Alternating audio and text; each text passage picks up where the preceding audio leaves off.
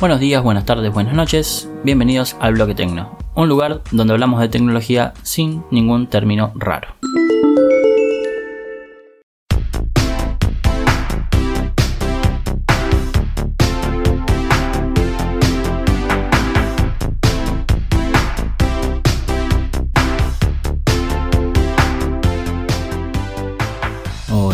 ¿Cómo les va? Bienvenidos al resumen semanal de Noticias Tecno. Este resumen donde intentamos explayarnos un poquitito más sobre las noticias que vamos compartiendo en segmentos chiquititos durante la semana. Y arrancamos nomás de una. El gobierno argentino lanzó Cuidar, una aplicación que mm, sirve para otorgar un permiso de circulación, tiene validez de declaración jurada y otorga un permiso de circulación, ¿no? Si alguien quiere, quiere circular en la, en la ciudad necesita, necesita el permiso. A su vez, mediante el método de autoevaluación, eh, puede llegar a determinar y a marcar a determinadas personas si son pacientes de riesgo o si pueden tener algún síntoma de coronavirus y informa a las autoridades que se requieran y las autoridades se comunican con nosotros como para atendernos o, o- o verificar realmente qué pasó. Parece ser que mm, la aplicación funciona de una manera sencilla, o sea, uno ingresa sus datos y valida que sea usuario. Nos pide el número de DNI, el número de teléfono y la dirección del usuario. Y no pide nada más. Y con eso nomás ya se puede realizar la autoevaluación y la aplicación determina si te da o no el permiso de circulación, dependiendo de si tienes algún síntoma o no. Si tienes algún síntoma, te hace hacer el. te recomienda hacer la cuarentena durante 14 días y obviamente avisa a, la- a las autoridades pertinentes. Y si no, si está todo ok, extiende el certificado de habilitación y le aconseja repetir el examen a las 48 horas. Tiene por ahí lo que muchos ha recibido críticas por el hecho de cómo registra la, la ubicación GPS. Desde el gobierno dicen que es- esto de que registre todo el tiempo la ubicación es opcional, que el usuario lo puede desactivar. Pero bueno, cada vez que, que uno hace la, autoevaluación, registra, pide la ubicación. Todavía no se sabe muy bien para qué la usa, no se sabe muy bien dónde guarda toda esta información, que la verdad es que es muy sensible porque también pide información sobre antecedentes médicos o historia clínica. Y digamos que eso es medio sensible, porque además, convengamos que tampoco tiene demasiado un, método de autenticación demasiado sofisticado, o sea, nos pide el DNI y ya está. Y convengamos que cualquiera puede suplantar nuestra identidad, entonces medio como que es sencillo de usar por el hecho de que para obtener el, permiso de circulación basta con hacerse la, la autoevaluación listo, pero medio como agarrado de los pelos todo el tema de la privacidad y estas cuestiones de seguridad que como siempre sabemos quedan medio en el aire y no se explican muy bien cómo funciona como para que alguien con conocimiento las pueda auditar obviamente y, y decirnos si es, seguro realmente o, o que se tomen otras medidas. Pasan básicamente siempre lo mismo con estas aplicaciones, recolectan información demasiado sensible y no dan demasiadas explicaciones al respecto.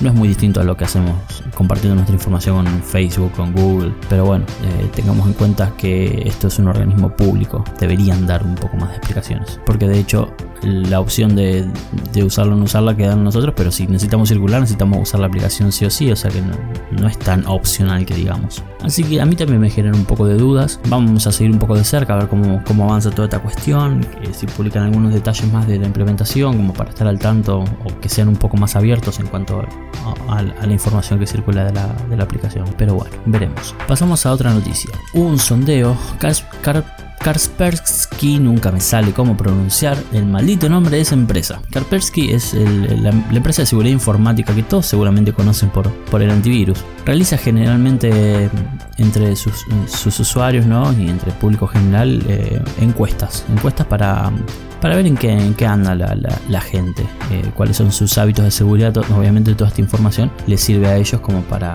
como feedback ¿no? de, cuál es el comportamiento de los usuarios para afinar un poquito más todo el tema de la seguridad, ya que se dedican justamente a, ciberseguridad. Una de las últimas encuestas que realizó arrojó el resultado de que el 51% de los empleados que hace home office ve pornografía de su teléfono o laptop de trabajo. Laptop, la, la notebook, ¿no? La verdad que es, que es como un poco gracioso incluso. Pero bueno, se ve que contestaron. La encuesta fue realizada con un tamaño de 6 6.000 encuestados a lo largo de 12 países. Y bueno, de esos 6.000 encuestados, el 51% que trabaja en la casa, que básicamente están todos haciendo home office, ve pornografía en la computadora del trabajo. Otros resultados que arroja esta encuesta es que no se redujo la, productividad, sino que aumentó. No sabemos si es una, causa de, esto. Correlación no indica causalidad, pero bueno, lo dejo a su criterio, dijo Karina Ortega. Bueno, en cuanto a la protección, el, 70%, el 73% de los teletrabajadores afirman no haber recibido ninguna información en ciberseguridad por parte de sus empresas antes de comenzar el empleo en casa. Básicamente los tiraron al agua. Les dijeron, vos trabaja de tu casa y no les explicaron absolutamente nada de las normas de seguridad que deberían tener trabajando de manera remota. Lo cual es un poco preocupante por ahí. Porque si te van a trabajar a tu casa deberían darte aunque sea un, protocolo de cómo realizarlo de una manera por ahí segura. Sobre todo si desde la casa se están conectando a la, red de, de, la empresa. Que este dato se desprende de que el 53% de los empleados utiliza redes virtuales privadas o VPN para trabajar desde la casa. Así que arrojo unos resultados interesantes como para tomar un poco de conciencia y, cartas en el asunto para la gente que, está trabajando en su casa y a su vez los empleadores que tienen gente trabajando desde su casa. Que tomen un poco más de conciencia y por lo menos explicarles mínimamente porque no, a ver, no toda la gente que trabaja en su casa es, es del palo de la informática. Hay mucha gente que hace todo tipo de trabajo que lo puede realizar tranquilamente en su casa, pero no necesariamente se dedica a la informática, entonces por ahí es necesaria una capacitación en ese sentido. Otra noticia, las sesiones de grupo llegan a Spotify. Sí, Spotify, líder indiscutido de la música online en streaming, tenemos como varios líderes indiscutidos en lo que es el mundo del internet. Spotify es sin dudas el líder indiscutido de, la música en streaming. YouTube es el líder indiscutido del video en streaming. Netflix para ver películas o series. Como que ya están establecidos y no hay forma de sacarlos de ahí. Entonces, al ser líderes indiscutidos, sus aplicaciones obviamente tienen para mantenerse en esa masa de usuarios, necesitan obviamente evolucionar todo el tiempo, ofrecer nuevas funcionalidades, eh, distinguirse, seguir distinguiéndose porque obviamente hay competidores nuevos en el mercado. En este caso, una funcionalidad nueva llega a Spotify. Escuchar música con nuestros amigos. Y esto básicamente porque estamos en cuarentena y la verdad que esta funcionalidad viene al pelo. Supongamos, no sé, el caso típico de que estamos trabajando en la oficina y uno pone, música para toda la oficina, o sea, ambienta toda la oficina con la misma música. cuando cada cual está trabajando en su casa es como que eso se pierde. Bueno, la idea de Spotify es, es justamente esto. Es que alguien pueda como reproducirle música a todos cuando usan una sesión en grupo. Es decir, que todos estarían escuchando al mismo tiempo lo mismo. No es una simple playlist. No, olvidemos que la playlist uno la, reproduce cuando quiere y, el control lo tiene uno. Sino que la sesión en grupo es como que uno le controla la música a todos. Es como que pone música para todos. Está muy bueno. La verdad que como idea, eso puede llegar a aportar. Yo no sé si lo usaría, pero es interesante saber que está. Obviamente es para usuarios premium. Es decir, que hay que pagar para usar esto. Y bueno, Spotify es una de las plataformas para escuchar música de manera legal mejor conocidas. No, estamos haciendo nada ilegal al usar Spotify. Por eso que estas funcionalidades llegan a los usuarios premium, porque la idea es que se pague lo que corresponde por escuchar música. Así que bueno, la forma de hacerlo es escuchar una canción, abrimos la canción, hay que buscar en, las opciones, hay que buscar la, opción sesiones de grupo. Cuando se inicia la sesión en grupo, la aplicación les devuelve un código. Ese código es el que tienen que devolverle, el que tienen que mandarle los demás usuarios que se quieran unir a la, a la sesión de música. Y empiezan todos a escuchar la misma música. Está bueno. Está bueno, está bueno, está bueno. Bueno, siguiendo por el mismo por el, mismo lado de la música en streaming, digamos que quien, quien quiere pisarle los talones a Spotify es Google, porque obviamente no tiene mercado en la música. Google ya había lanzado Google Play Music o Google Play Música, que es un reproductor medio como, como servicio de streaming, es, como una cosa media híbrida. Ya venía instalado en la mayoría de los celulares que venían con aplicaciones de Google, venían también con esta aplicación. Y hace poco sacó YouTube Music, que era como que era lo mismo que, que Google Play Music, pero usaba todos los servicios que tenía YouTube. Obviamente no tenía sentido tener dos aplicaciones que hicieran básicamente lo mismo. Entonces, ¿qué hizo Google? Lo mismo que hace con todas sus aplicaciones. Mató a Google Play Music. Esta aplicación va a dejar de estar disponible y pasará a ser parte, o mejor dicho, pasará a tomar la posta de YouTube Music. ¿Qué pasa con esto? Google Play Music tenía una funcionalidad más que interesante. Nosotros podíamos comprar música y esta quedaba alojada en la nube. Nosotros la podíamos escuchar cuando quisiéramos. Además de que nosotros podíamos subir nuestros archivos locales a la nube. Teníamos espacio gratuito para 50.000 canciones que podíamos subir y escucharlas en streaming cuando nosotros queramos. Todo sin pagar un peso. Obviamente no puede cerrar Google Play Music hasta que su reemplazo no, no realice las mismas funcionalidades y por ahora eh, YouTube Music lo único que uno podía pagar era para escuchar música sin anuncios y, con la, y poder bloquear la pantalla, o sea, lo que hace un reproductor de música común y corriente. Pero no tenía las otras funcionalidades de subir la música, tener nuestra propia biblioteca y qué pasaba con la música que ya habíamos comprado en Play Music, o sea, la podíamos pasar a YouTube Music.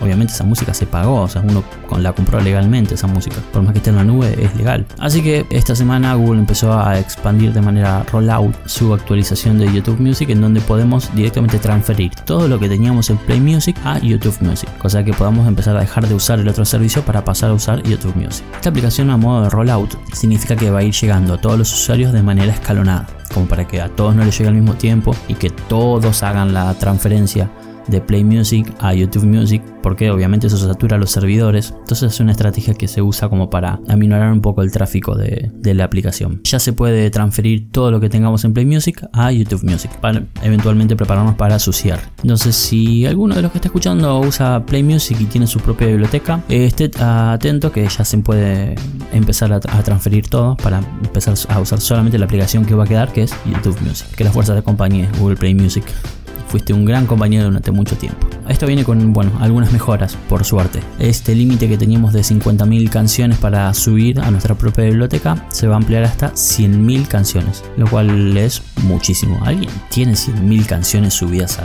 la, nube? Como muy loco. Pero bueno, sepamos que este, esta opción está y quien pueda hacer uso, que haga uso. Pasamos a otra noticia.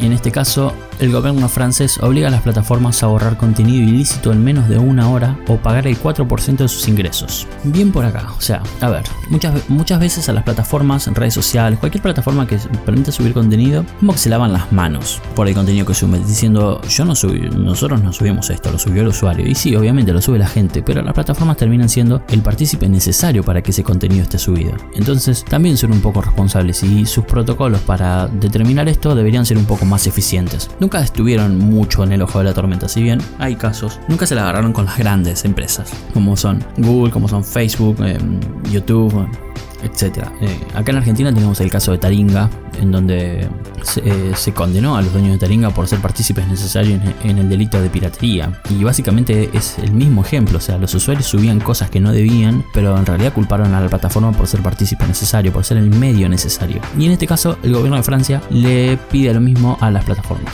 es decir, que les da un changui, les da un periodo de gracia de una hora para videos ilícitos. Videos ilícitos como pueden ser, terrorismo, pornografía infantil, cualquier cosa heavy, tienen una hora para bajarla. Y si no, la multa es el 4% de los ingresos anuales. El 4% de los ingresos anuales de una plataforma como Facebook puede llegar a ser 2 mil millones de dólares, lo que es una locura de multa. Van a tener que afinar un poco el tema de detectar este contenido ilícito.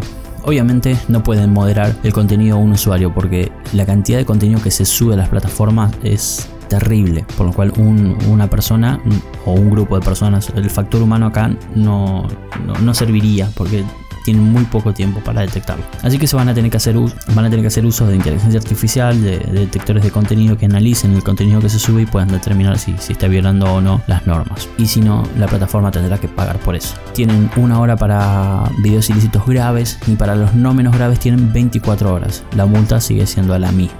A ver si de alguna manera se puede frenar esta circulación de, de cosas que la verdad no, no, deberían subir y la gente no debería consumir porque si alguien lo sube es porque hay gente que lo mira. Tendríamos que empezar a plantearnos un poquitito de, por qué hay eso porque no, no debería haber eh, oferta si no hubiese demanda. Y pasamos a la última noticia de la semana que movió un poquitito el mundo tecno que es que Facebook compró Giphy por estiman, porque no publicaron la cifra real, pero se estima que son 400 millones de dólares. Mucha plata mucha plata. Recordemos que es Giphy. Giphy es una plataforma en donde nosotros podemos subir GIF. Encontramos GIF para compartir, o sea, Giphy nos provee esos GIF y nosotros además podemos subir los nuestros propios si queremos, de manera pública, o podemos hacerlos incluso con un pedacito de video, Giphy lo, convierte a, a GIF. ¿Por qué Facebook compra Giphy? básicamente para integrarlo a Instagram. No sé si en las historias de Instagram alguno ha usado esto de ponerle un GIF a, una historia. Hay un montonazo y se pueden buscar, se pueden filtrar, están buenos, pero no son propios de Instagram. O sea, no son GIF que tiene Instagram en su base de datos, sino que Instagram los sacaba de, la de esta plataforma Giphy. Bueno, se ve que Facebook lo quiere eh, integrar en Instagram, que pase a ser em, parte del, del grupo de Instagram. ¿Para qué es esto? Y para de alguna manera agilizar el tema de la administración de GIF, como que Instagram se puede integrar de una manera muchísimo más nativa a Giphy para obtener los GIF y no que sea a través de dos empresas que no tienen nada que ver. Si los dos productos son parte del, mismo dueño, obviamente esa integración es muchísimo más transparente, muchísimo más natural, digamos. Y la funcionalidad de, de poner un GIF en una historia se va a volver muchísimo más fácil. Se ve que la gente usa muchísimo los GIF porque para que Facebook pague 400 millones de dólares por esta plataforma es mucho. No solamente paga por, por la plataforma en sí, sino que paga por todos los datos que la plataforma ya tiene, o sea, toda la base de datos que tiene creada, la base de usuarios, el renombre que tiene, porque alguien si tiene que subir un GIF, lo va a subir a Giphy porque sabe que lo puede usar desde, cualquier plataforma, desde Facebook, desde Instagram, puede, insertar GIF, incluso WhatsApp. Así que obviamente lo compra por eso y no compra otra por otra razón, porque si compra otra plataforma mucho menos conocida va a tener muchísimo menos contenido y muchísima menos masa de usuarios. Así que obviamente era la, la opción indicada y como Facebook todo lo que se le pone en la cabeza lo compra y si no lo compra y si no lo puede comprar como pasó con Snapchat lo copia así que mejor sacarle una buena tajada de torta en este caso 400 millones de dólares esto ha sido todo el resumen de noticias de esta semana. Nos vemos durante la semana en los, en los microbloques de Notitecno. Sigan las redes sociales, Facebook, Instagram, Twitter y TikTok como arroba el bloque. Pueden escribir a elbloquetecno.gmail.com. Pueden suscribirse para escuchar los podcasts en Spotify. Están subidos en formato de video en YouTube. Pueden encontrar en Google Podcast o los pueden encontrar en Anchor. Así que tienen todas las opciones disponibles. Espero que les haya interesado. Nos vemos la próxima. Chao.